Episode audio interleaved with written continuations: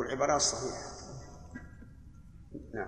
وقيل العلم حياة القلوب العلم حياة القلوب من الجهل ومصباح البصائر في الظلم به تبلغ به تبلغ منازل الأبرار ودرجات الأخيار والتفكر فيه ومدارسته, ومدارسته ترجح على الصلاة وصاحبه مبجل مكرم. وقيل مثل العالم مثل الحمة تأتيها البعداء ويتركها الأقرباء فبينما هي تأتيها. مثل العالم مثل الحمة تأتيها البعداء ويتركها الأقرباء ويتركها الأقرباء فبينا هي كذلك إذ غار ماؤها وقد, انتف وقد انتفع بها وبقي قوم يتفكنون أن يتندمون. الحمة هي العين. قال أهل اللغة العمة الحمة هي العين. قال أهل اللغة. طيب. قال أهل اللغة الحمة بفتح الحاء عين عين ماء حار يستشفى بالاغتسال فيها. وقال الشافعي رحمه الله طلب العلم أفضل من صلاة النافلة. وقال ليس بعد الفرائض أفضل من طلب العلم. وقال من أراد الدنيا فعليه بالعلم ومن أراد الآخرة فعليه بالعلم. وقال من لا يحب العلم فلا العباره كنا نحفظها يقول من أراد الدنيا فعليه بالعلم. ومن اراد الآخرة فعليه بالعلم ومن أراد الدنيا والآخرة فعليه بالعلم. الله نعم. وقال من لا يحب العلم فلا خير فيه فلا يكن بينك وبينه معرفة ولا صداقة. الله المستعان. لو طبقنا هذا اليوم نعم وش هو؟ لكان لكان الأصدقاء قليلين. وقال العلم مروءة له. وقال العلم مروءة له. العلم مروءة من لا مروءة له. ها؟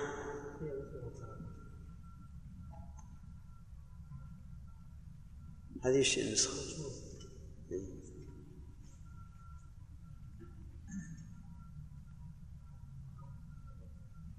وقال العلم مروءة من لا مروءة له.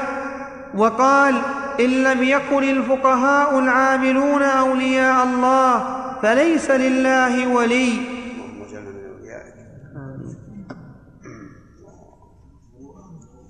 نعم. مروءة.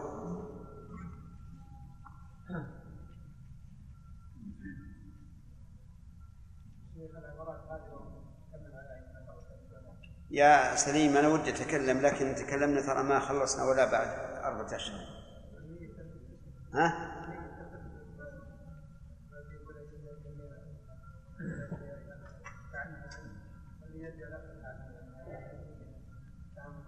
ما في شك. هي النية الأصل وهذا سبق في كلام المؤلف رحمه الله في الإخلاص. نعم. وقال ما أحد أورع لخالقه من الفقهاء. وقال من تعلم القرآن عظمت قيمته ومن نظر في الفقه نبل قدره ومن نظر في اللغة رق طبعه ومن نظر في الحساب المراد رحمه الله في اللغة يعني في كلام آه، العرب وما إلى ذلك رق طبعه لأنها فيها شيء من من الآداب ومن الأخلاق. نعم. ومن نظر في الحساب جزل رأيه ومن كتب الحديث قويت حجته ومن لم يصن نف ومن لم يصن نفسه لم ينفعه علمه. صحيح. ولو أن أهل العلم صانوه صانه ولو عظموه في النفوس لعظم ولكن أهانوه فهانوا ودنسوا محياه بالأطماع حتى تجهم.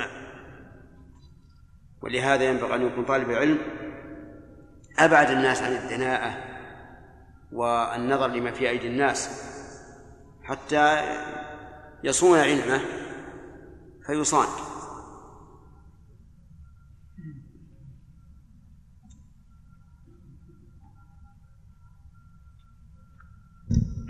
وقال البخاري رحمه الله في أول كتاب الفرائض من صحيحه قال عقبة بن عامر رضي الله عنه تعلموا قبل الظانين. قال البخاري يعني الذين يتكلمون بالظن ومعناه تعلموا العلم من أهله المحققين الورعين قبل ذهابهم ومجيء قوم يتكلمون في العلم بمثل نفوسهم. وظنونهم التي ليس لها مستند شرعي. هذه من أهم الوصايا تعلموا العلم من أهله. نعم. قبل الظانين. كثير من الناس الآن مع الأسف الشديد يتجاسر ويتهاون فتجده ليس عنده إلا الشيء اليسير من العلم. ثم إذا قام يتكلم كأنما هو أعطي العلم كله. وليته يقول هذا كتاب الله وهذا سنة رسول الله يقول لا هذا هذا هذا الذي أرى. أنا أرى كذا وكذا. بدون مستند. ثم تجده يجمل ويفصل وينفي ويثبت من غير علم.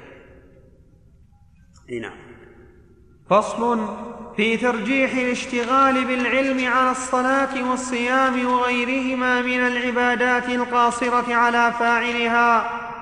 قد تقدمت الآيات الكريمات في هذا المعنى كقوله تعالى هل يستوي الذين يعلمون والذين لا يعلمون؟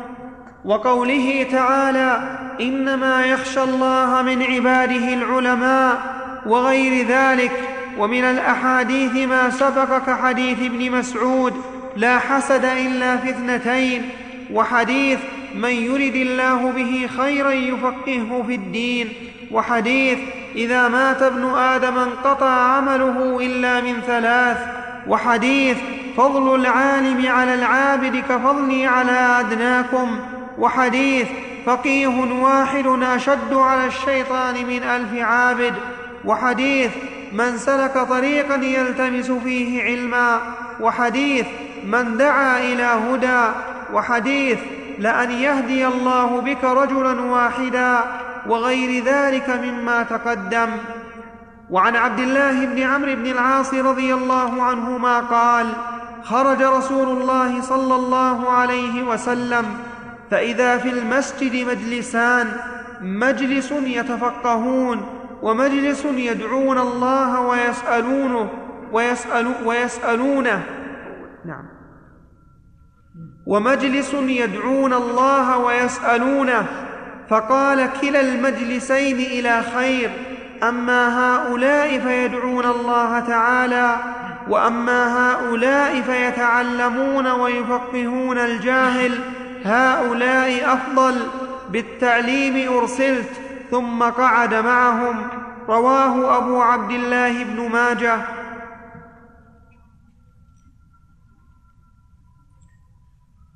من لهذا؟ أيوب.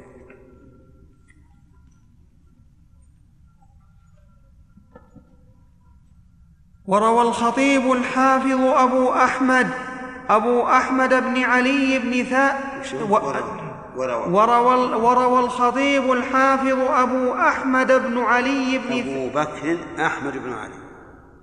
أبو بكر. هذه النصاري. نعم. كيف؟ هذا المحقق نعم. ها؟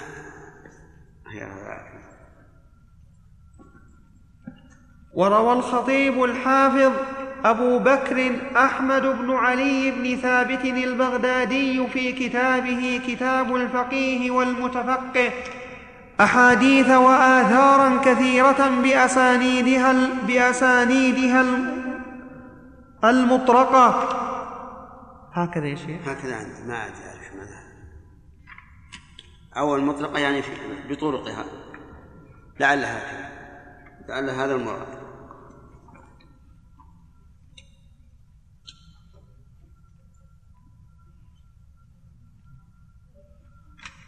منها عن ابن عمر رضي الله عنهما قال قال رسول الله صلى الله عليه وسلم إذا مررتم برياض الجنة فارتعوا.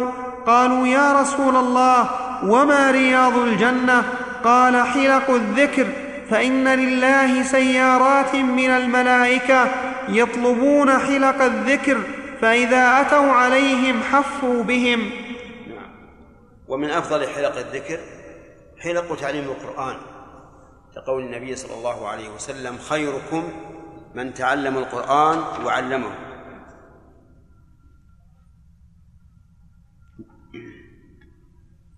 وعن عطاء وعن عطاء أنه هذا. الاسم. ما يصير يا محمود. نعم. طيب. عنده حديثين الآن. وعن عطاء أنه قال مجالس الذكر هي هي مجال هي مجالي. إيش مجالي؟ هي مجال. مجال. عندك ياء؟ يا مجالي.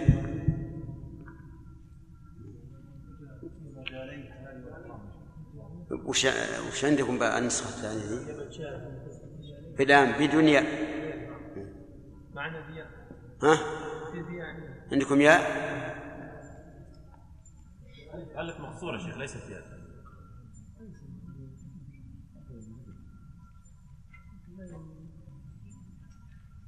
طبعا عندنا لا, لا بأس. هي مجال الحلال والحرام يعني معناها المكان التي الذي يعرف فيه الحلال والحرام. نسخة حطوا نسخة. مجال بدون ياء نعم؟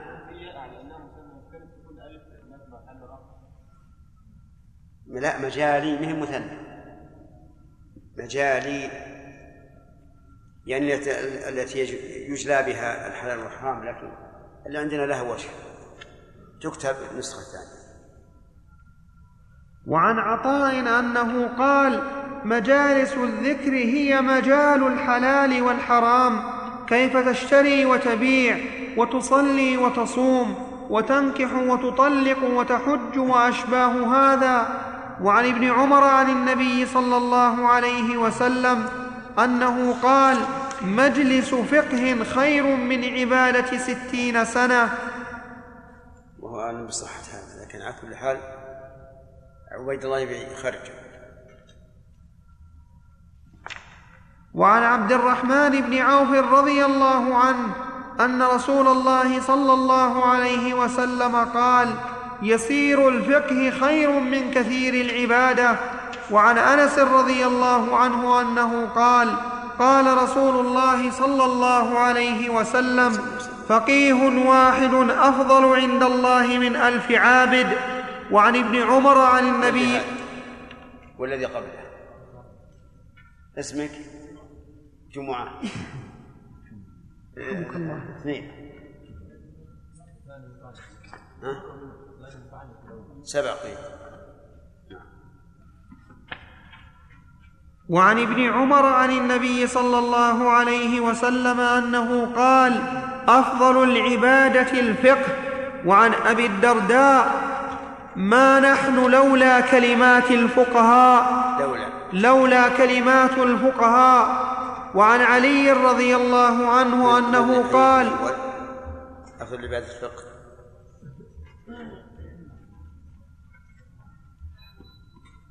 عندك عندك دراسة يا عبود أنت.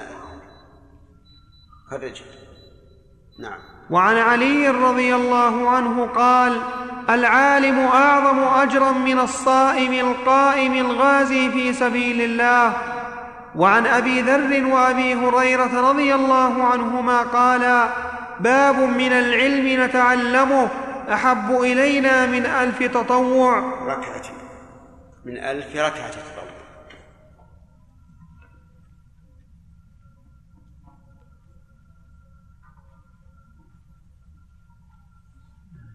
من ألف ركعة تطوع وباب من العلم نعلمه. وباب من العلم نعلمه عمل. نعلمه. لأن الأول باب من العلم نتعلمه. وهذه نعلم. وباب من العلم نعلمه عمل به أو لم يعمل أحب إلينا من مائة ركعة تطوعا. وقال سمعنا رسول الله صلى الله عليه وسلم يقول إذا جاء الموت طالب العلم وهو على هذه الحال مات وهو شهيد. وعن أبي هريرة رضي الله من له. ايوب عندك واحد. عبيد الله؟ نعم. عنده واحد. عنده واحد ما يخاف أفرغ من أيوب.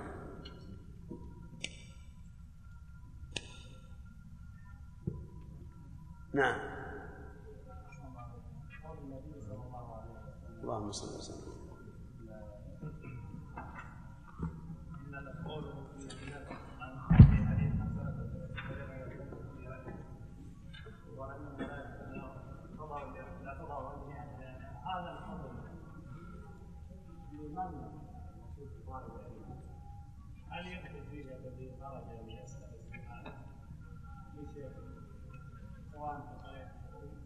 إيه ظاهر الحديث العموم.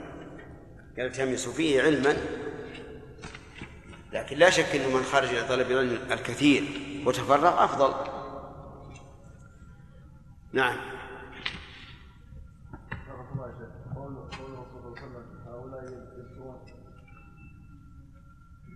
هؤلاء يدعون الله تعالى. المجلس الذي يراه النبي صلى الله عليه وسلم. نعم. جواز الجماعي ما ندري عنه هل كل واحد يدعو لنفسه أو أو, أو جميعا؟ ما هو بظاهر. نعم شرف.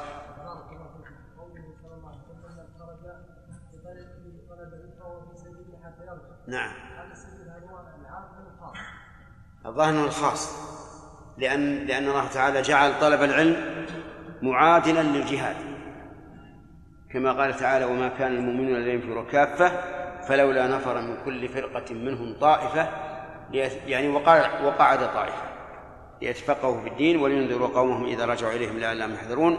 بل إن بعض العلماء فضل طلب العلم على الجهاد. وسبق لنا في هذا إيش؟ التفصيل. وقلنا قد نقول لشخص طلب العلم في حقك أفضل ولآخر الجهاد في حقك أفضل نعم.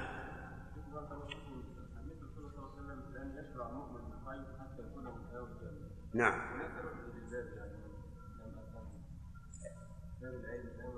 نعم انه إنه ما طالب العلم ما أشبع ابدا منهومان لا يشبعان طالب الدنيا وطالب العلم. عبد حميد. شيخ قول النبي صلى الله عليه وسلم من وردت إيش؟ ورد كثير من النصوص. ورد كثير من النصوص. الرسول قال ورد كثير لا لا أقول غيرت غيرت؟ يقول الشيخ ورد كثير من النصوص في إعطاء الفضل لبعض الأعمال بقول النبي صلى الله عليه وسلم فهو في سبيل الله. فما معنى في سبيل الله؟ هو مثلا كمرتبة الجهاد؟ هذا ليس له الشرف لا الأجر يعني. ما نجي. إذا غفلت لا ما غفلت.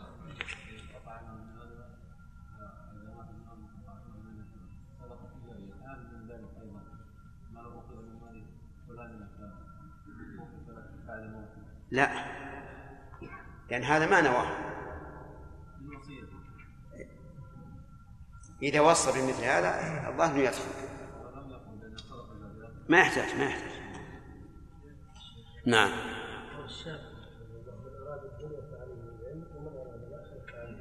نعم. واضح. الدنيا في الواقع ما هي أن الإنسان يكون عنده أموال كثيرة؟ الدنيا أن يكون الإنسان في الدنيا محترما معظما مبجلا. وهذا يحصل بالعلم. ولذلك تجد العلماء يقول بالناس لهم من التكريم والتعظيم أكثر من من ذوي الأموال.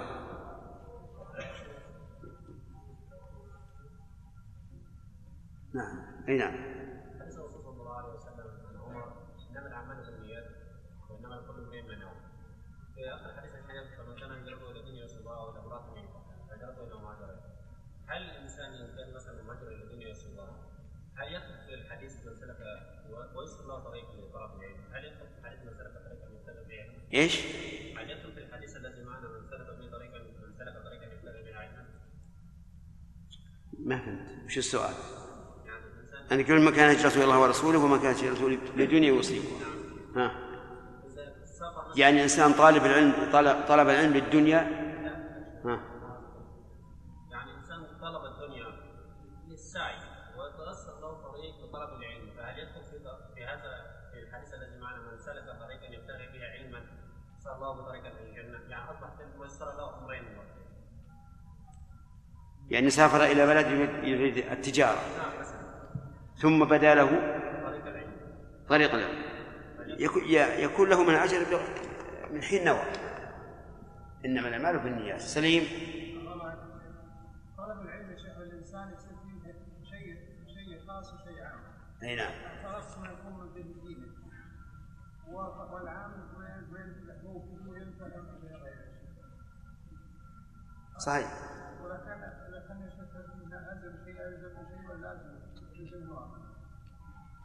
ما في شك ان شيء أزل من شيء. تعلم الفرائض أهم من تعلم السنن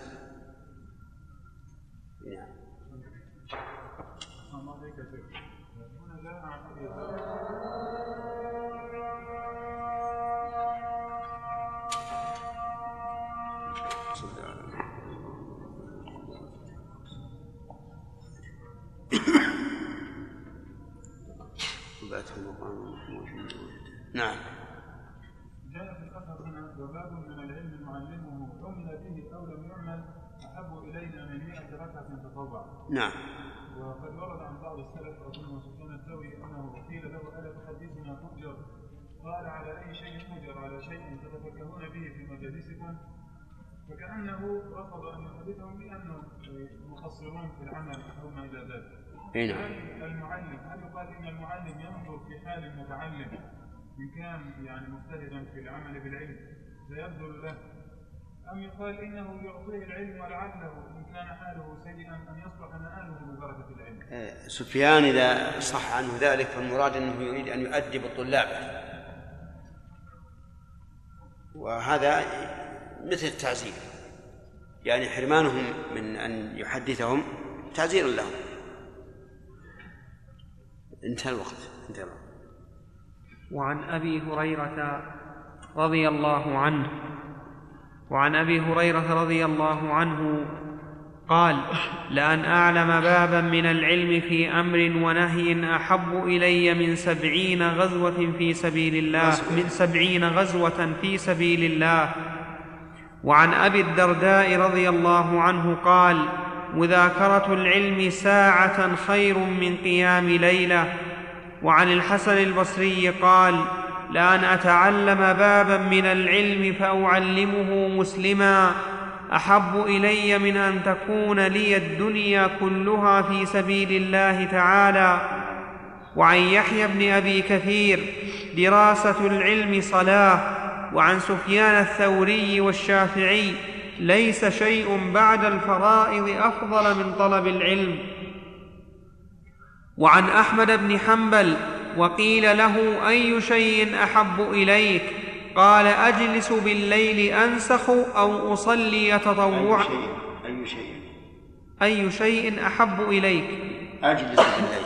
ما بقى قال نعم. ما فيها قال. اشطب عليها ما في قال. أنت كيف قال؟ هذه الكيس. خل كيسك مشكوك علشان ما يبقى في الشيء وعن أحمد بن حنبل وقيل له حنبل. وعن أحمد وعن أحمد بن حنبل وقيل له أي شيء أحب إليك اجلس أجلس بالليل أنسخ أو أصلي تطوعا قال فنسخك. فقال فنسخك تعلم بها أمر دينك لهو أحب فنسخك هكذا في الأصل ولعل المعنى فنسخك مسألة. عندكم كذا؟ نعم. ها؟ لنسفك. لنسفك مسألة. نعم. قال فنسخك فنسخك مسألة تعلم بها أمر دينك لهو أحب وعن مكحول. ما عبد الله بأفضل من الف ما عبد الله بأفضل من الفقه وعن الزهري ما عبد الله بمثل الفقه وعن سعيد بن المسيب أنه قال ليست عبادة الله بالصوم والصلاة ولكن بالفقه في دينه يعني ليس أعظمها وأفضلها الصوم بل الفقه وعن إسحاق بن. وعن إسحاق بن عبد بن أبي فروة عبد الله.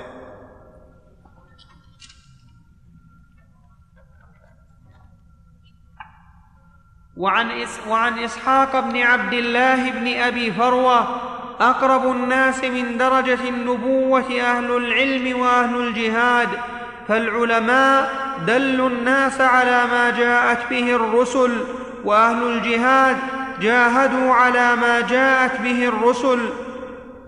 وعن سفيان بن عيينة أرفع عند الله تعالى منزلة من أنفع الناس.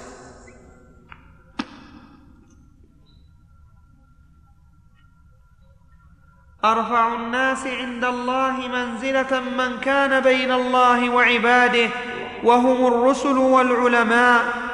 وعن سهل التستري من أراد النظر إلى مجالس الأنبياء فلينظر إلى مجالس العلماء فاعرفوا لهم ذلك.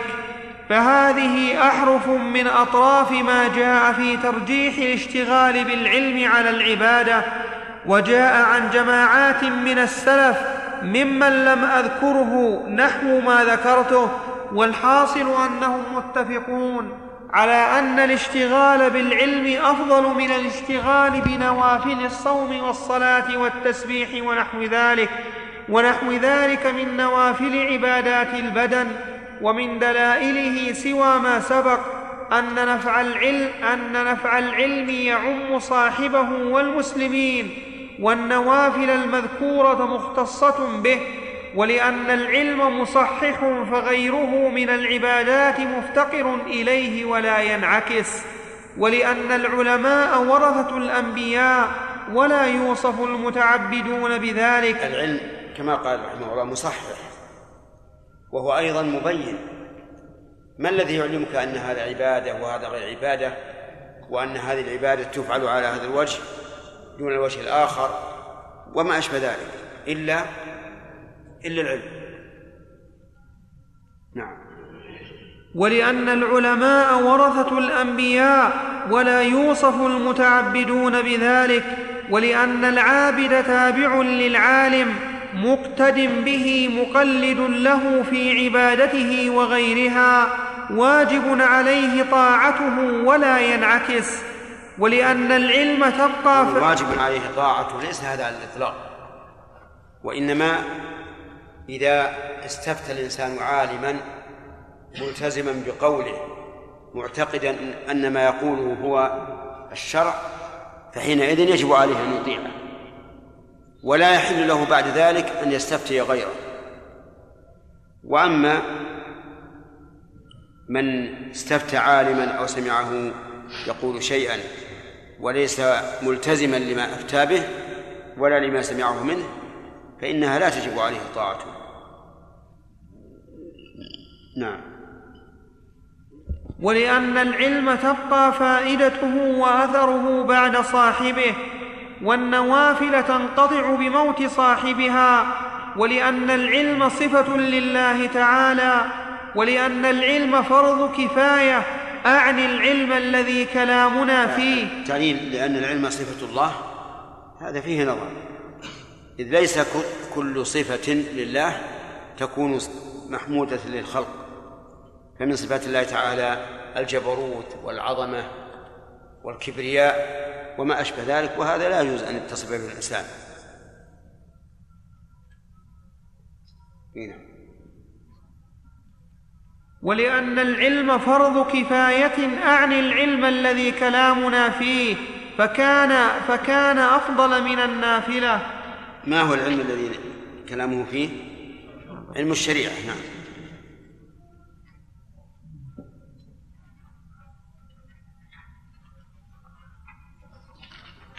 وقد قال إمام الحرمين رحمه الله في كتابه الغياثي فرض الكفاية أفضل من فرض العين من حيث إن فاعله يسد مسد الأمة ويسقط الحرج عن الأمة وفرض العين قاصر عليه وبالله التوفيق. والصواب أن فرض العين أفضل من فرض الكفاية لأن فرض العين مطلوب من كل واحد. وكونه يطلب من كل واحد دليل على محبة الله له وأن البشر لا بد لهم منه. أما فرض الكفاية فالمقصود أو فالمطلوب فعله فقط بقطع النظر عن الفاعل. فالأذان مثلا فرض كفاية ليس مطلوبا من كل أحد أن يؤذن. المقصود أن يحصل الأذان فقط. أما فرض العين فهو مطلوب من كل واحد فهو أفضل لا شك. نعم. فصل فيما أنشدوه في فضل العلم وهذا واسع جدا ولكن من عيونه ما جاء عن أبي الأسود الدؤلي ظالم, ظالم, ظالم بن عمرو التابعي رحمه الله. العلم زين وتشريف لصاحبه فاطلب هديت فنون العلم والأدب لا خير في من مفعول. إيش؟ اطلب. وليست مفعولا ثانيا لهديت وإنما هديت جمله معترضة دعائية.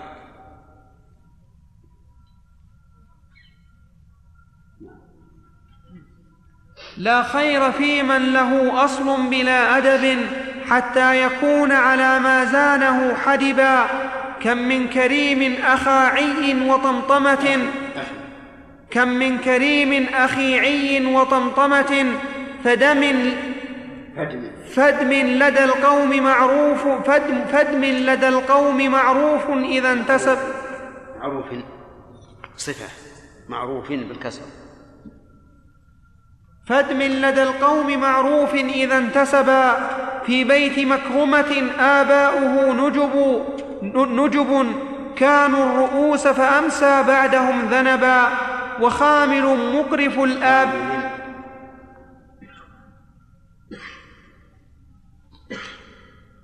وخامل مقرف الآباء ذي أدب. نال المعالي نال المعالي بالآداب والرتو والرتو والرتو نال المعا نال المعالي بالآداب والرتبا والرتبا والرتبا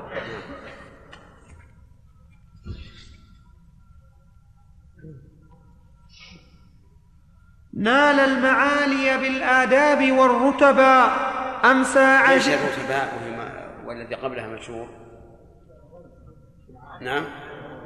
معطوفة على لا ليس بالرمز لكن معطوفة على المعالي. يعني نال المعالي بالآداب ونال الرتب.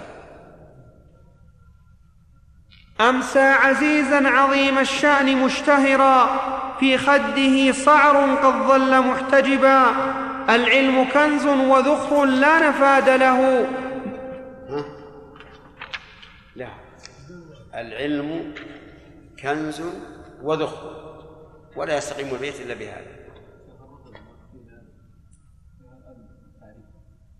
الرتب جمع رتبة. الرتبة كيف؟ للإطلاق للإطلاق. الألف للإطلاق عشان القول نعم. العلم كنز وذخر لا نفاد له. نعم القرين نعم القرين إذا ما صا إذا ما صاحب صحبا. قد يجمع المرء قد يجمع المرء ما لا مالا ثم.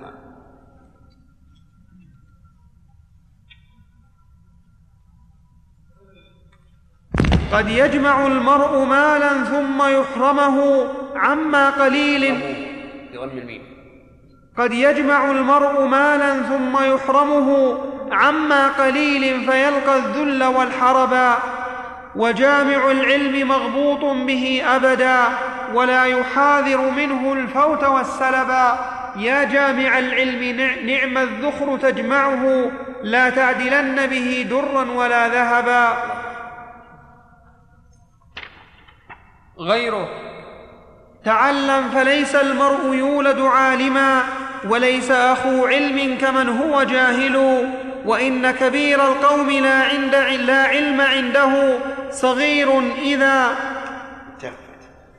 التفت. إذا التفت.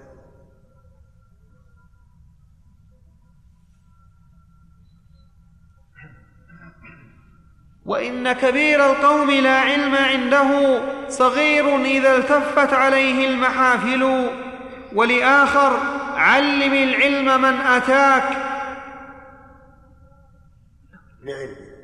نعم. من أتاك لعلم. لعلم. نعم. علم العلم من أتاك لعلم واغتنم ما حييت ما حييت منه الدعاء. وليكن عندك الغني إذا ما طلب العلم والفقير سواء. صحيح. ومن ذلك أنه أنه إذا أراد أن يسألك يقول أحسن الله إليك ما حكم كذا وكذا.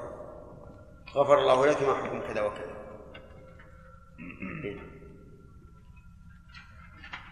شلون يا شيخ؟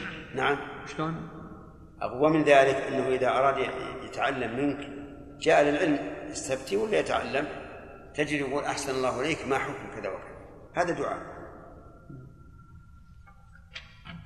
ولآخر ما الفخر إلا لأهل العلم؟ إنه على الهدى لمن استهدى أذلاء إنه مو بألف وهو غلط. ما في ما في ما في إنه مو بألف على الواو. غلط ما الفخر إلا لأهل العلم إنهم على الهدى لمن استهدى أدلاء. كاتب أذلاء الذال. الذال. غلط. أدلاء جمع دليل. وقدر كل امرئ ما كان يحسنه والجاهلون لأهل العلم أعداء.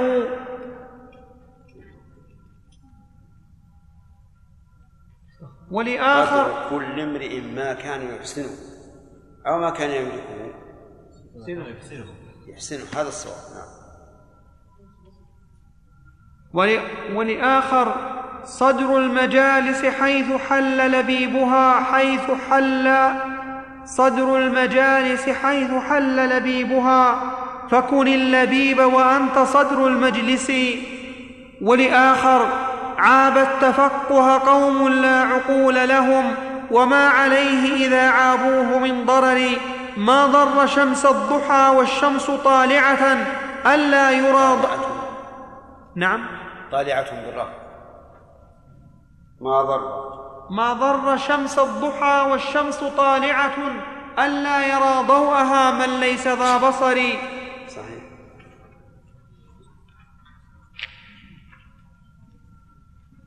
فصل في ذم من أراد بفعله غير الله تعالى. اعلم. نعم. ما جاوبت السؤال؟ نعم. فصل في أعانك الله. فصل في ذم من أراد بفعله غير الله تعالى. اعلم أن ما ذكرناه من الفضل في طلب العلم. إنما هو في من طلبه مريدا به وجه الله تعالى لا لغرض من الدنيا ومن أراده لغرض, دن لغر- لغرض دنيوي كمال أو رياسة أو منصب أو وجاهة أو شهرة أو استمالة الناس إليه أو قهر المناظرين أو نحو ذلك فهو مذموم.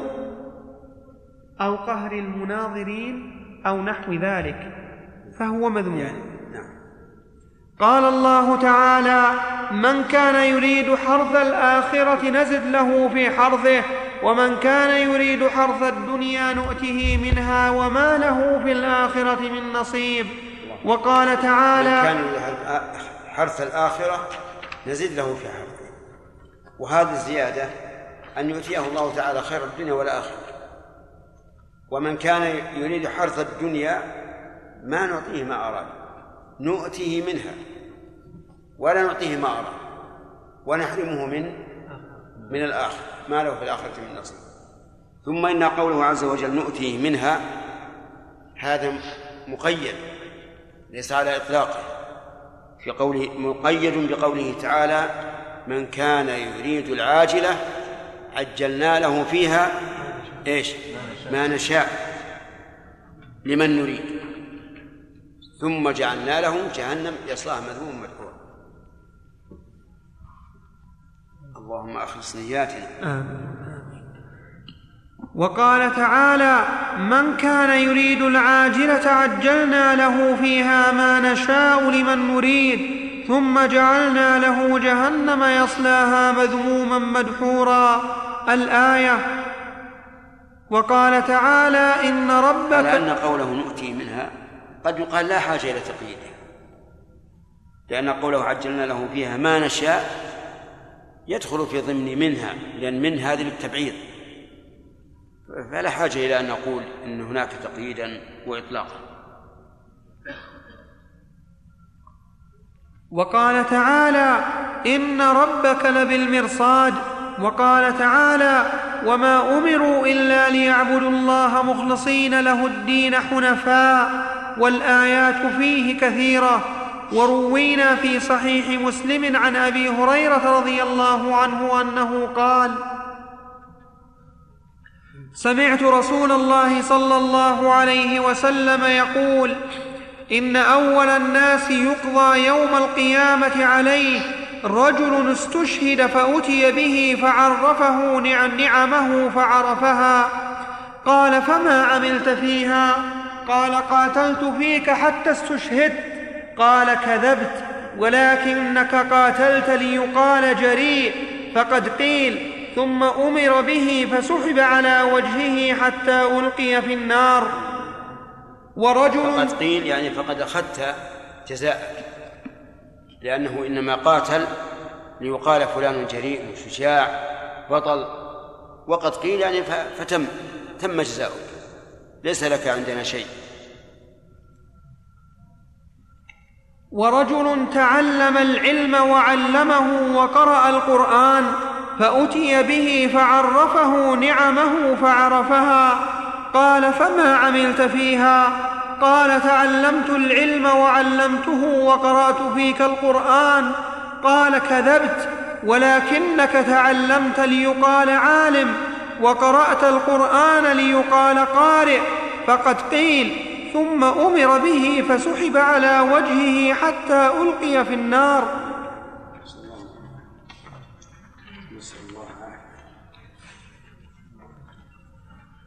وروينا عن أبي هريرة رضي الله عنه أنه قال قال رسول الله صلى الله عليه وسلم من تعلم علما مما يبتغى به وجه الله عز وجل لا يتعلمه إلا ليصيب به عرضا من الدنيا لم يجد عرف الجنة يوم القيامة يعني ريحها. رواه أبو داود وغيره بإسناد صحيح. ورو وروينا عن قوله مما يبتغى به وجه الله. هذا قيد. فلو تعلم علما مما لا يبتغى به وجه الله يعني من أمور الدنيا. لأجل أن يصيب عرضا من الدنيا فلا فلا يلحقه هذا الوعيد.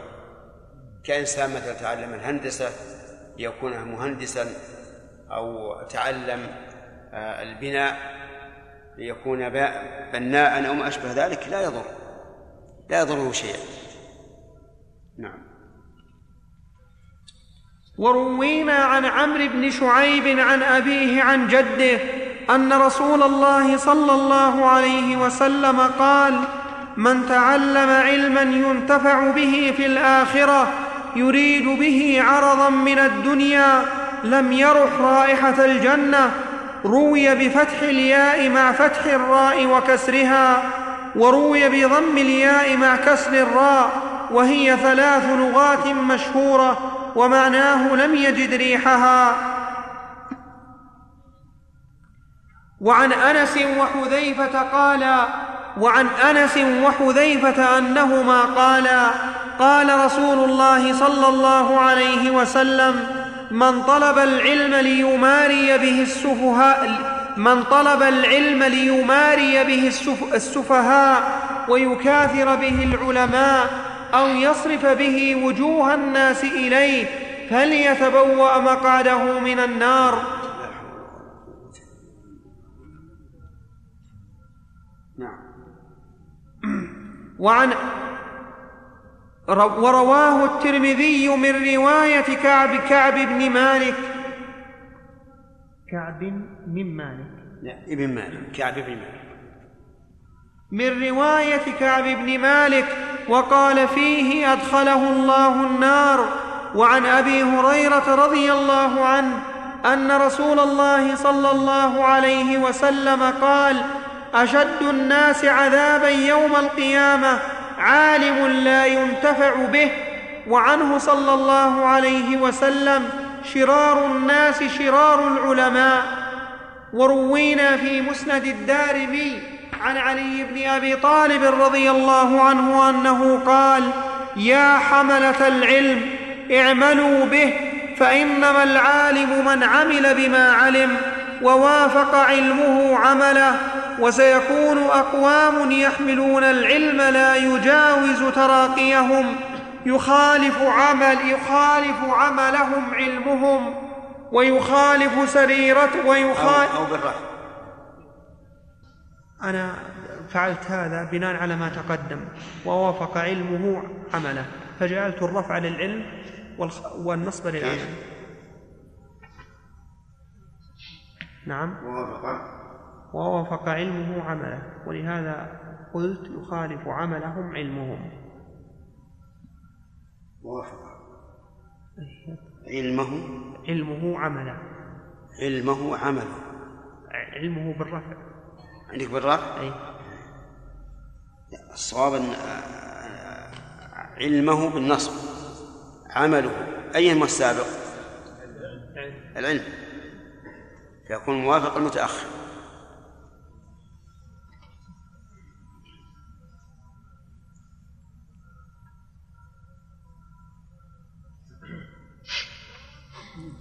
ووافق علمه عمله وسيكون أقوام يحملون العلم لا يجاوز تراقيهم يخالف عملهم علمهم ويخالف, سري ويخالف سر سريرتهم علانيتهم يجلسون حلقا يباهي بعضهم بعضا حتى إن الرجل ليغضب على جليسه أن يجلس إلى غيره ويدعه. أولئك لا تصعد أعمالهم في مجالسهم تلك إلى الله تعالى. قول حتى أن الرجل لا يغضب على جليسه هذا إذا كان المقصود بذلك المماراه وأما إذا كان يغضب عليه لأنه يذهب إلى من يخشى عليه منه أن يضله في دينه فلا بأس أن يغضب. يعني مثلا لو أن طالبا من الطلبة ذهب إلى آخر وأنت تعرف أنه إذا آه، ذهب إلى هذا الطالب سوف يتأثر به بعقيدته أو منهجه فلا حرج أن تغضب تغضب عليه وتحذره منه لأن المعلم أيضا لا ينبغي أن يكون معلما فقط بل يكون معلما وموجها ومربيا ويتفقد. نعم. وعن سفيان ما ازداد عبد علما فازداد في الدنيا رغبة إلا ازداد من الله بعدا. وعن حماد بن سلمة من طلب الحديث لغير الله مكر به والآثار به كثيرة. نسأل الله آمين.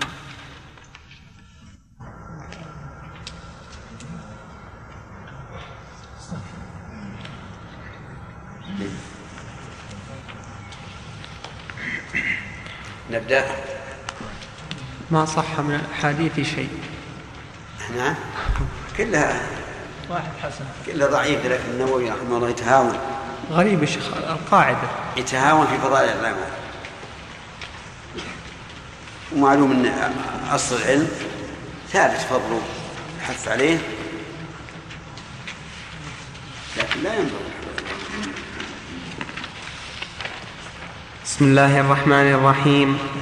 الحمد لله رب العالمين والصلاة والسلام على أشرف الأنبياء والمرسلين نبينا محمد وعلى آله وأصحابه أجمعين.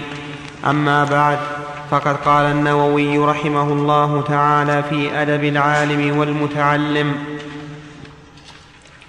فصل في النهي الأكيد والوعيد الشديد لمن يؤذي أو يتنقص الفقهاء والمتفقهين. والحث على إكرامهم وتعظيم حرماتهم. قال الله تعالى ومن يعظم شعائر الله فإنها من تقوى القلوب وقال تعالى ومن يعظم حرمات الله فهو خير له عند ربه وقال تعالى باقي حديث ما ما خرجت. نعم. احرصوا عليها.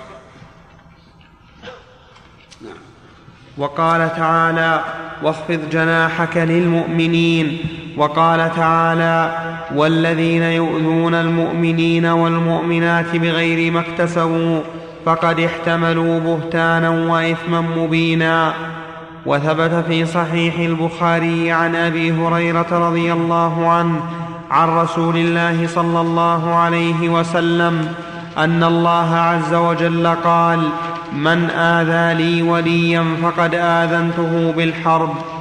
وروى استدلال النووي رحمه الله بالآيات يدل على أن العلماء يعظمون بحسب ما عندهم من شعائر الله عز وجل وحرماته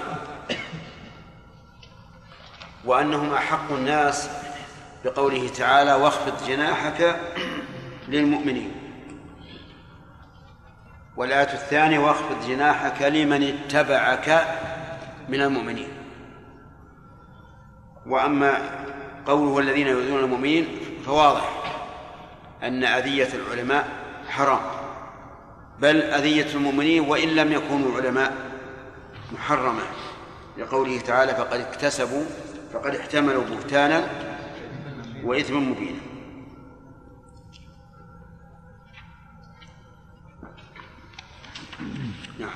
وروى الخطيب البغدادي عن الشافعي وأبي حنيفة رضي الله عنهما أنهما قالا إن لم تكن الفقهاء أولياء الله فليس لله ولي.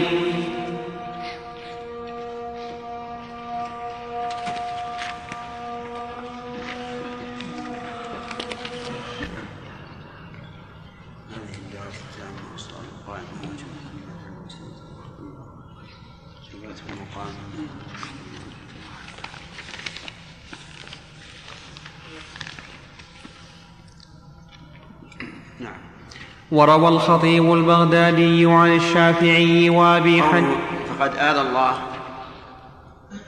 يعني في حديث أثر ابن عباس. إذا قال قائل كيف يتأتى أو كيف تتأتى أذية الله مع أنه عز وجل يقول يا عبادي إنكم لن تبلغوا ضري فتضروني. فالجواب أن يقال لا ملازمة. بين الأذية والضرر فقد يتأذى المتأذي من شيء ولا يتضرر به. ومن ذلك ما مر علينا في الليلة الماضية تأذي الإنسان برائحة البصل والثوم والكراث بدون أن يتضرر منها. فالله تعالى يتأذى ولكنه لا يتضرر. وقد جاء ذلك في القرآن. إن الذين يؤذون الله ورسوله لعنهم الله في الدنيا والآخرة. وجاء في الحديث القدسي يؤذيني ابن آدم يسب الدهر وأنا الدهر. نعم. وروى الخطيب البغ صحيح ما قريت يا شيخ؟ قرأتها جزاك الله أحسن الله إليك ما ما قرأت قرأ؟ ما قرأ ما قرأ الخطيب؟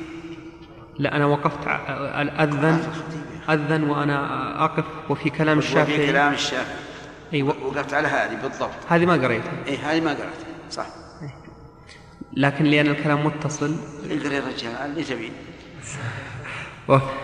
وروى الخطيب البغدادي عن الشافعي وأبي حنيفة رضي الله عنهما أنهما قالا إن لم تكن الفقهاء أولياء الله فليس لله ولي وفي كلام الشافعي الفقهاء العاملون.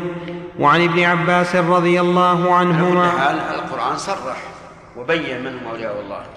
فقال الذين آمنوا وكانوا يتقون. وكونهم مؤمنين متقين لا بد أن يسبق ذلك العلم. إذ لا يمكن أن يتقي الإنسان ما لا يعلمه. نعم.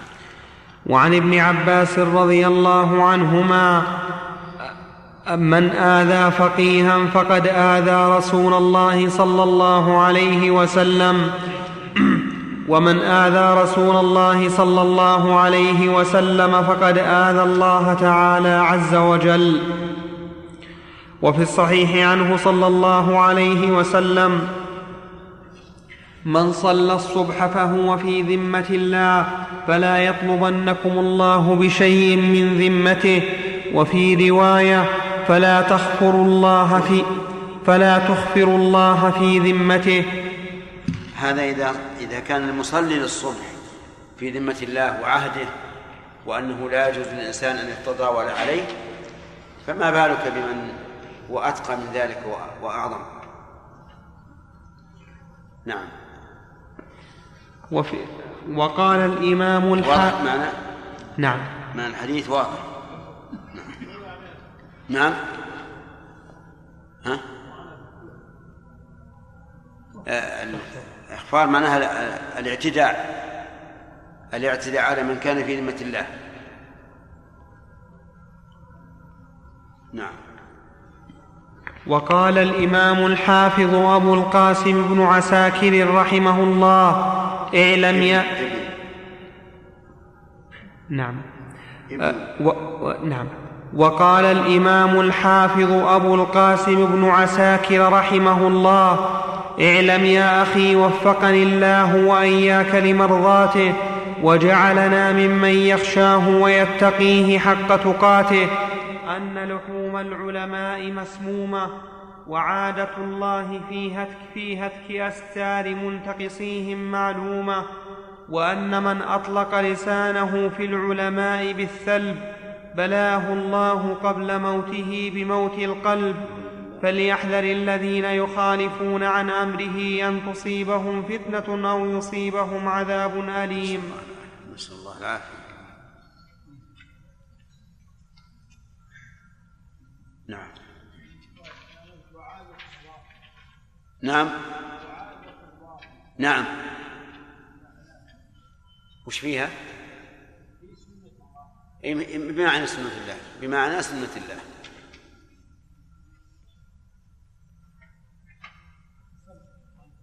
نعم. الت- التنقص. معنى التنقص؟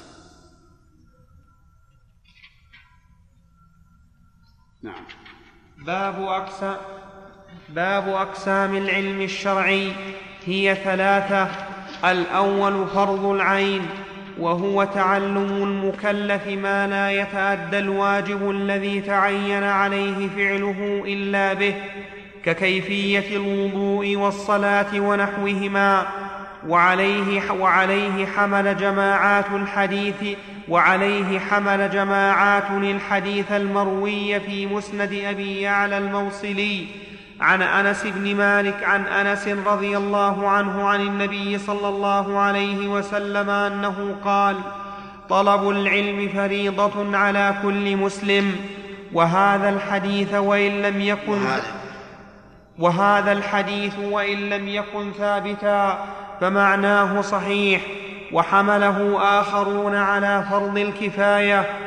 وأما أصل واجب الإسلام وما يتعلق بالعقائد فيكفي فيه التصديق بكل ما جاء به رسول الله صلى الله عليه وسلم واعتقاده اعتقادا جازما سليما من كل شك ولا يتعين على من حصل له هذا.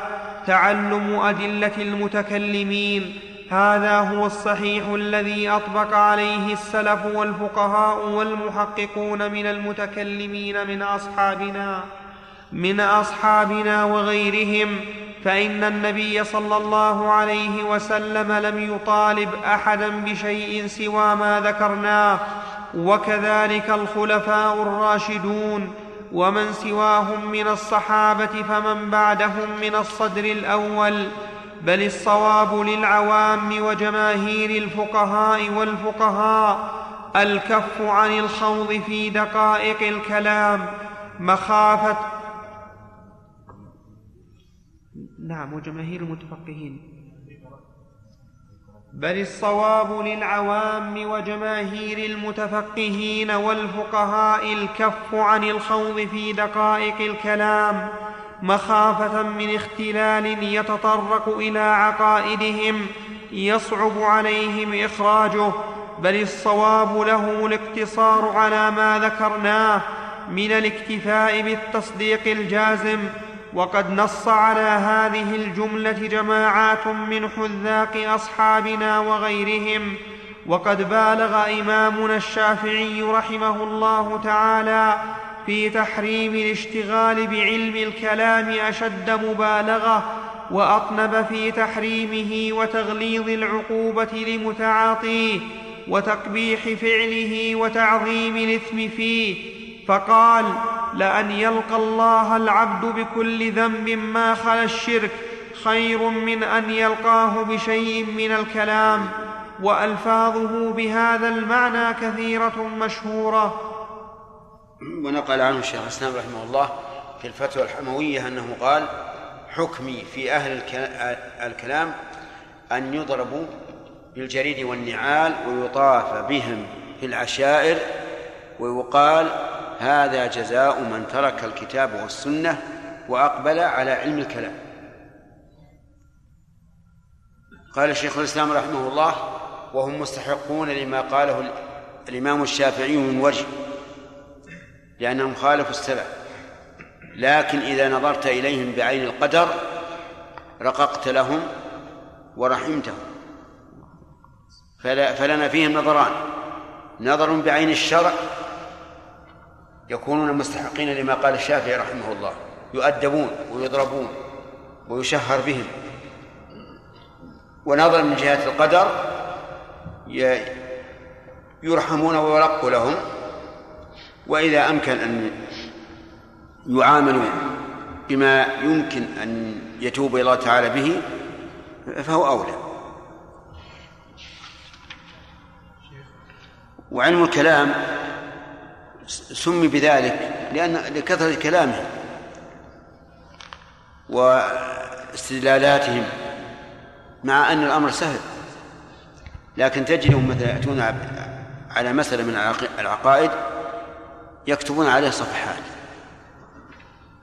بدون طائل وبدون فائدة مقدمات مستلزمات إذا لو خلى الإنسان منها لكان أبرك وأحسن.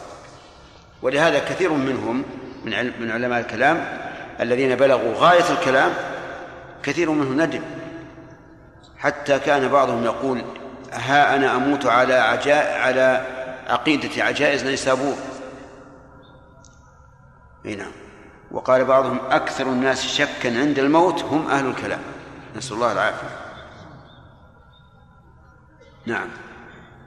وقد صنف الغزالي رحمه الله في آخر أمره كتابه المشهور الذي سماه إلجام الذي سماه إلجام الإلجام العوام عن علم الكلام وذكر أن الناس كلهم عوام في هذا الفن.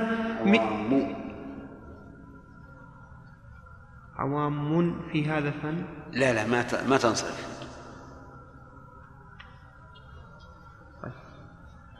هي تنصرف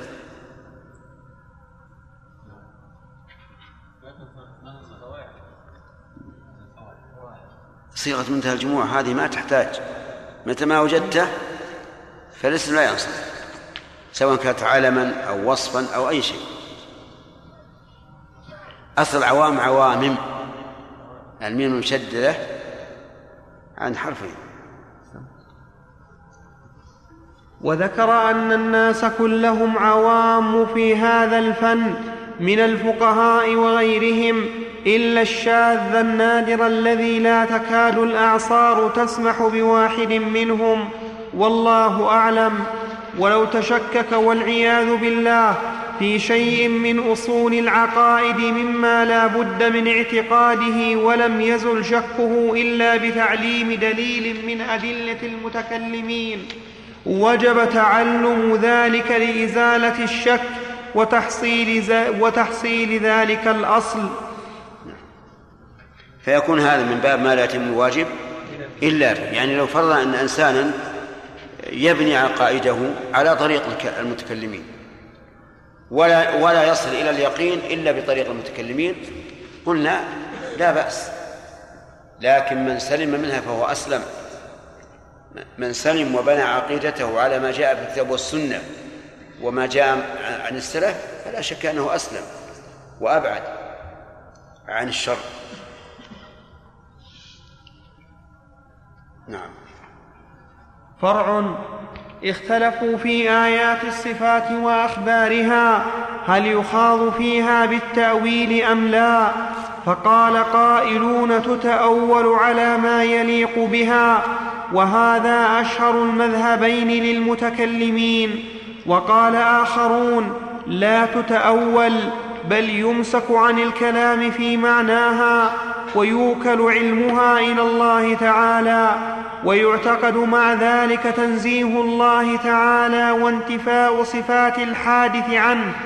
فيقال فيقال مثلا نؤمن بأن الرحمن على العرش استوى ولا نعلم حقيقة معنى ذلك والمراد به مع أننا نعتقد أن ولا نعلم.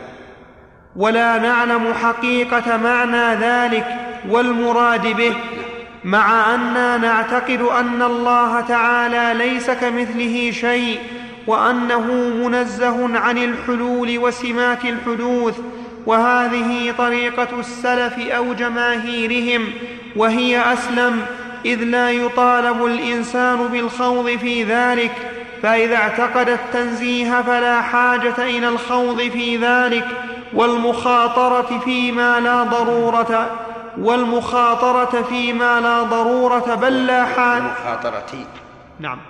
والمخاطرة فيما لا ضرورة بل لا حاجة إليه فإن دعت الحاجة إلى التأويل لرد مبتدع ونحوه تأولوا حينئذ وعليه يحمل. وعلى هذا يحمل. عندي يحمل. عندي بياض يا شيخ. ها؟ عندي بياض. يحمل ما جاء عن العلماء. يحمل ما جاء عن العلماء في هذا. وعلى هذا يحمل ما جاء عن العلماء في هذا والله أعلم. كم صفحة عندك؟ 24 24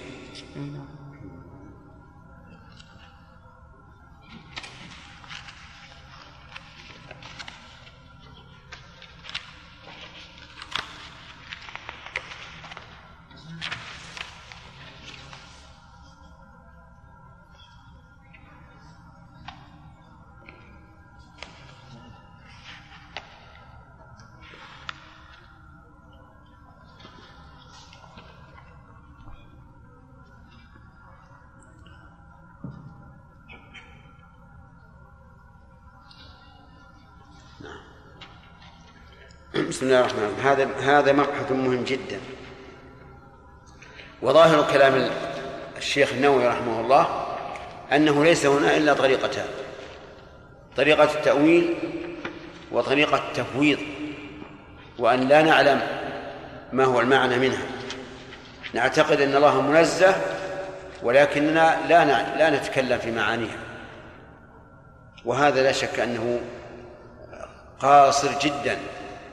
لأن هناك طريقا أخرى ثالثة هي الحق وهي أن نؤمن بمعناها اللائق بالله عز وجل. لا نقول نمسك بل نؤمن بالمعنى. فمثلا هذا المثال الذي ذكره الرحمن على العرش استوى أهل التأويل يقولون وأهل الكلام يعني يقول استوى بمعنى استولى وملك وقهر. وغلب وما أشبه ذلك. والآخرون يقولون لا نعلم حقيقة معناه. حقيقة معناه لو قال حقيقة الكيفية قلنا لا بأس هذا صح. لكن حقيقة المعنى ما ندري. بل نفوض الأمر إلى الله. وهذا لا شك أنه ليس ليس بأسلم بل هو أخطر وأعظم وأبعد من العقل أو أبعد من المعقول عن قول المتكلمين لأن هؤلاء يجعلون كلام الله عز وجل وكلام رسوله في أشد الأشياء حاجة ليس له معنى ولا يفهم الناس معناه وهو عندهم من منزلة الحروف إيش؟ الهجائية التي ليس ليس لها معنى بل الرسول صلى الله عليه وسلم يتكلم بالحديث ولا يدري ما معناه ولا شك أن هذا خطر عظيم. والذي يقول أنا أعرف المعنى والمراد استوى استولى. خير في العلم من الذي يقول أنا لا أدري. لأن هذا جاهل وذاك عالم لكنه أخطأ في العلم. وهو خير من حيث تقويم النصوص ممن يقول ليس له معنى. لأنه ليس من المعقول أن تأتي أن يأتي كلام الله ورسوله في أشرف الأعضاء في أشرف في أشرف الأشياء وأشد أشدها حاجة ولا يفهم لها معنى. كيف هذا؟ هذا لا يمكن. ولذلك نقول من قال إن طريقة السلف هي تفويض المعنى وأنها أسلم قلنا ليس كذلك. بل هذا ليس أحسن. ولا أعلم ولا أحكم. والعبارة المشهورة عن بعض الأغبياء كما وصفهم شيخ الإسلام رحمه الله هي أنهم يقولون طريقة السلف أسلم وطريقة الخلف أعلم وأحكم. نعم إذا قلنا أن طريقة السلف التفويض بالمعنى فطريقة الخلف أعلم وأحكم لا شك حيث يثبتون للنصوص معاني. لكن نحن لكن نقول إن طريقة السلف هي إثبات المعنى. وما أكثر الكلمات التي جاءت عنهم في ذلك.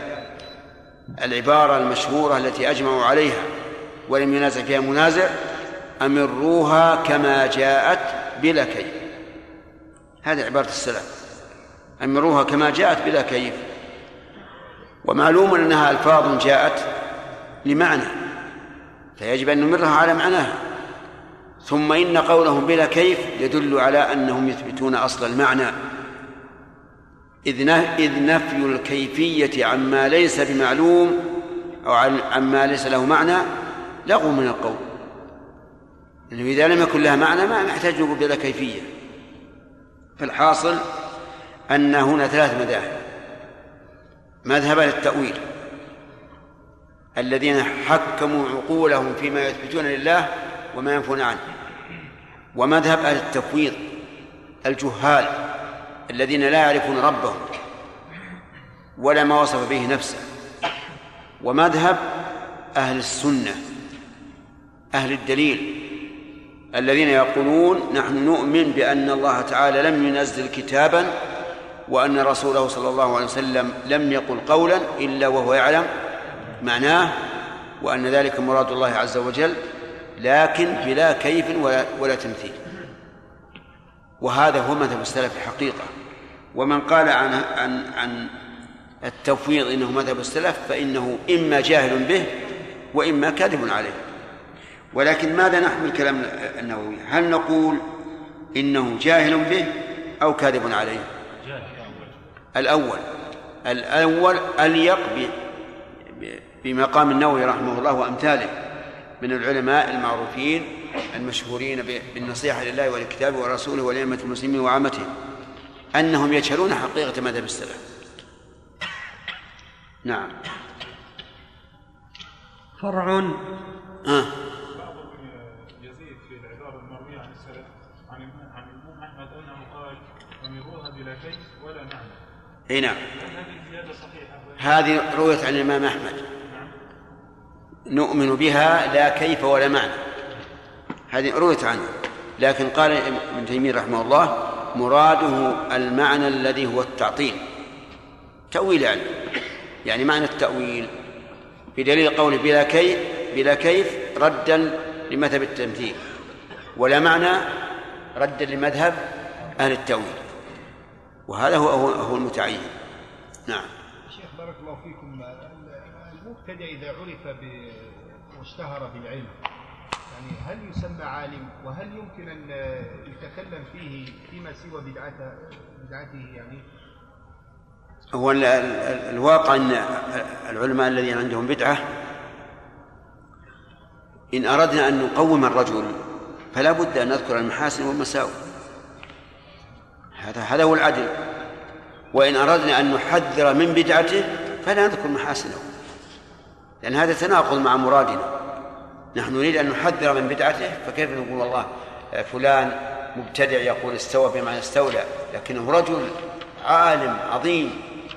نعم.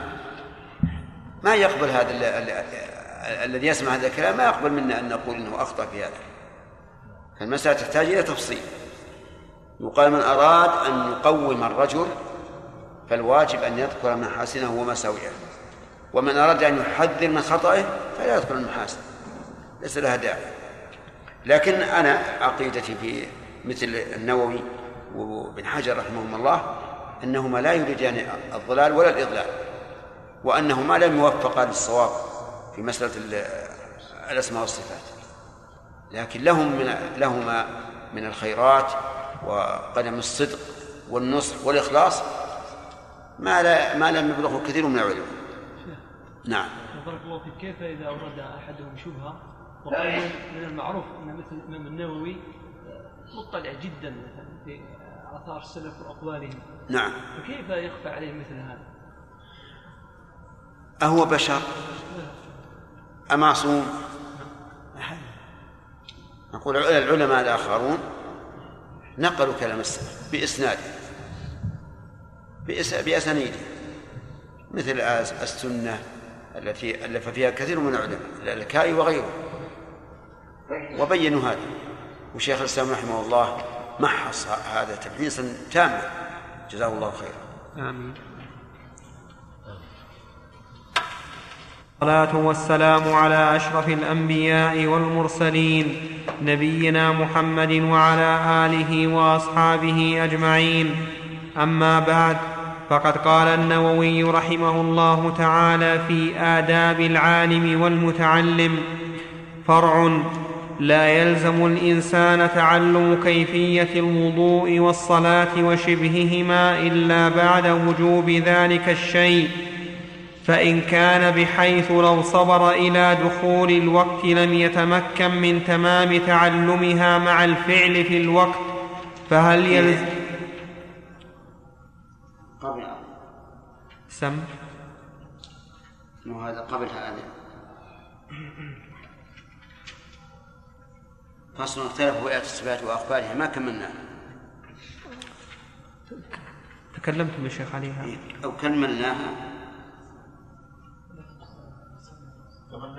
كملنا كملناها؟ أي. طيب. فإن على قول بعضهم طريقة السلف أسلم وطريقة الخلف أعلم وأحكم. أي نعم. طيب. ماشي. فإن كان بحيث لو صبر إلى دخول الوقت لم يتمكن. فرع. فرع لا يلزم الإنسان تعلم ولا. ك... ولا. عندكم لا؟ ها؟ بدون بدون الواو. بدون واو. طيب. ما في مانع. لا بأس إن شاء الله لا يلزم الإنسان تعلم كيفية الوضوء والصلاة وشبههما إلا بعد وجوب ذلك الشيء فإن كان بحيث لو صبر إلى دخول الوقت لم يتمكن من تمام تعلمها مع الفعل في الوقت فهل يلزمه التعلم قبل الوقت؟ تردد فيه الغزالي والصحيح ما جزم به غيره.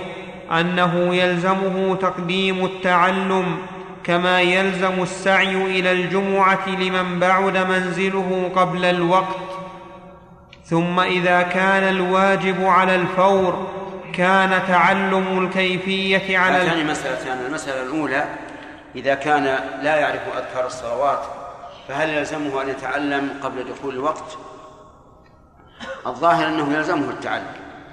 لا يقال إنه لم يخاطب بالصلاة حتى الآن لأن نقول يجب أن يتهيأ للصلاة بحيث إذا جاء الوقت إذا هو قد استعد له. والمسألة الثانية السعي إلى الجمعة. في القرآن الكريم أمر الله تعالى بالسعي إلى الجمعة إذا نودي للصلاة لكن إذا كان الإنسان منزله بعيد بعيد لا لا لا يتمكن من الوصول إلى المسجد إلا إذا سعى قبل أن يؤذن فهل يلزمه؟ نقول نعم يلزمه لأن الله تعالى ذكر ما آه، أمر لأن الله أمر بالسعي إلى الجمعة بعد النداء لمن منزله قريب يسمع النداء ويحضر أما من كان بعيدا فلا بد أن يتقدم ولا سيما إذا قلنا بأن وقت الجمعة يدخل من حين ارتفاع الشمس الرمح نعم. ثم إذا كان الواجب على الفور كان تعلم الكيفية على الفور وإن كان على التراخي كالحج فعلى التراخي. ثم الذي يجب من قالوا إن ذلك كان على التراخي وعلى التراخي صحيح. إذا كان الواجب على التراخي متى شئت فافعله. فتعلم ما يجب له على التراخي. وأما تمثيله بالحج فغير صحيح. والصواب أن الحج واجب على الفور وأن من تمت فيه شروط الوجوب وجب عليه السعي ولا يجوز له التأخير لأن التأخير له آفات قد يفقد المال وقد يفقد الأمن وقد يموت الشخص فمتى تمت شروط الحج شروط الوجوب وجب عليه السعي فورا. نعم. ثم الذي يجب من ذلك كله ما يتوقف أداء الواجب عليه غالبا دون ما يطرأ نادرا فإن وقع وجب التعلم حينئذ. و- وفي تعلم أدلة القبلة أوجه أحدها فرض عين والثاني كفاية وأصحهما فرض كفاية. إلا أن يريد سفرا فيتعين لعموم حاجة المسافر إلى ذلك. قال أوجه وذكر وجهين فقط. أنها فرض عين وأنها فرض كفاية والصواب أنها فرض كفاية. يجب على أهل البلد أن يعرفوا القبلة وفرض عين على من أراد أن يصلي سواء أراد السفر أو لم يرد. نعم. فرع وأما البيع والنكاح وشبههما مما لا يجب أصله فقال إمام الحرمين والغزالي وغيرهما يتعين على من أراده تعلم كيفيته وشرطه. وقيل لا يقال يتعين بل يقال يحرم الإقدام عليه إلا بعد معرفة شرطه. وهذه العبارة أصح وعبارتهما محمولة عليها وكذا يقال في صلاة النافلة يحرم التلبس بها على من لم يعرف كيفيتها ولا يقال يجب تعلم كيفيتها. لأنك لو قلت يجب تعلم كيفيتها أوجبت شيئا لما لا يجب ولكن نقول لا تصلي حتى تعرف الكيفية. نعم. نعم. ومثل أيضا آه، البيع. لا نقول يجب عليك أن تتعلم إذا أردت لأننا لأن حينئذ نوجب شيئا لما ليس بواجب. لكن نقول إذا أردت أن تباشره فلا تباشره حتى تعلم شروطه. فرع يلزمه إي نعم. هذا من مما شاع واستفاض معرفة شروط النكاح ثم الغالب الآن والحمد لله أنه لا يعقد النكاح إلا مأذون يعرف كيف يعقد. فرع يلزم مع- يلزم معرفة ما يحل وما يحرم يلزمه. عندك معرفة كذا؟ يلزمه. فرع يلزمه معرفة ما يحل وما يحرم من المأكول والمشروب والملبوس ونحوها مما لا غنى له عنه غالبا. وكذلك أحكام أحكام عشرة النساء إن كان له زوجة. وحقوق المماليك إن كان له مملوك ونحو ذلك. فرع قال الشافعي هذا اللي ذكره حقيقة. لأن الإنسان سيمارس هذه الأعمال فيجب أن يعرف حكم الله فيها حتى يأتيها على بصيرة. لا بد أن يعرف ما الذي يحل مما لا يحل من المأكول المشروب و- والملبوس أيضا. لئلا يقع في المحرم وهو لا يدري وكذلك أحكام عشرة النساء. يجب على الزوج أن يعرفها ويجب على الزوجة كذلك أن تعرفها حتى يعامل كل واحد منهما الآخر بما يجب له. وكذلك حقوق المماليك سواء كانوا كانوا آدميين أم غير آدميين. نعم. فرع. قال الشافعي والاصحاب رحمهم الله على الآباء والأمهات تعليم أولادهم الصغار ما سيتعين عليهم بعد البلوغ فيعلمه الولي الطهارة والصلاة والصوم ونحوها ويعرفه تحريم الزنا واللواط والسرقة وشرب المسكر والكذب والغيبة وشبهها. ويعرفه أن بالبلوغ يدخل في التكليف ويعرفه ما يبلغ به.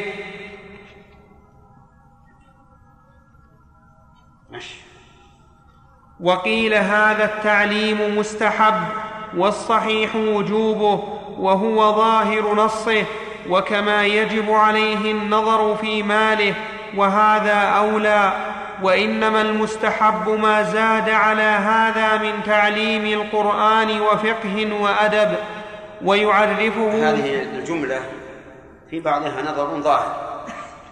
تعليم ما يتعين عليهم بعد البلوغ من الصلاة والطهارة والقرآن وشبهه واجب لا إشكال فيه ولا محذور فيه. لكن الزنا واللواط والسرقة وشرب الخمر في تعليمه إياها نظر من حين الصغر لأن الصغير لا يطلع على باله هذا الشيء إطلاقا فكونه يبقى على ما هو عليه هذا هو الأولى وكذلك أيضا الغيبة وشبهها. أيضا لا لا يعلمه يقول الغيبة حرام يا بني وله سبع سنين ثمان سنين وش يعرف يعرف الغيبة؟ لكن إذا تكلم عنده في شخص فقال له لا تكلم في الناس لا تعير الناس وما أشبه ذلك لا بأس. كذلك أيضا يعرفه بأن بأنه إذا بلغ صار مكلفا ويعرفه ما يبلغ به هذا أيضا فيه نظر. نصبر حتى يكلف. نعم. و... ونخبره. لكن في بعض الأشياء إذا قارب البلوغ لا بد أن تخبره. ولا سيما في الحيض. للنساء. لأن كثيرا من النساء تحيض وهي صغيرة وتستحي أن تعلم أهلها. فيفوتها صلاة ويفوتها صيام. فإذا قاربت المرأة البلوغ فينبغي أن تخبر بأن الحيض من علامات البلوغ وأنه يحصل به التكليف فالمهم أنه يعلمه ما يلزمه مما لا محذور فيه أما ما فيه المحذور وفتح الأبواب فهذا لا ينبغي نعم سليم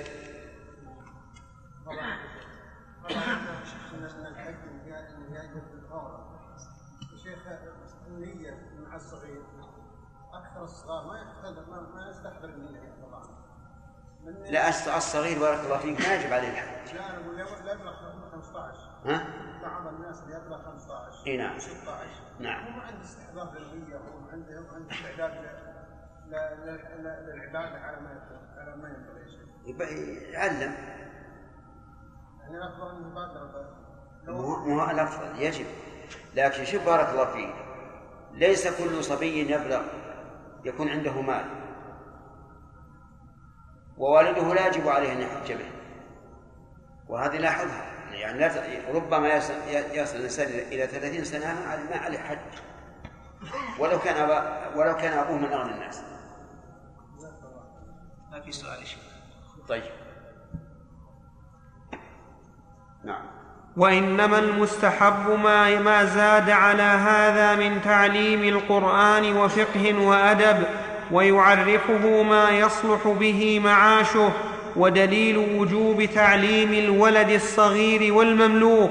قول الله عز وجل يا أيها الذين آمنوا قوا أنفسكم وأهليكم نارا. قال علي بن أبي طالب رضي الله عنه ومجاهد وقتاده معناه علموهم ما ينجون به من النار وهذا ظاهر وثبت في الصحيحين عن ابن عمر رضي الله عنهما عن رسول الله صلى الله عليه وسلم أنه قال كلكم راع ومسؤول عن رعيته. ثم أجرة التعليم في النوع الأول في مال الصبي فإن لم يكن له مال فعلى من تلزمه نفقته. وأما الثاني فذكر الإمام أبو محمد الحسين بن مسعود البغوي صاحب التهذيب فيه وجهين وحكاهما غيره أصح أصحهما في مال الصبي لكونه مصلحة له والثاني في مال الولي لعدم الضرورة إليه.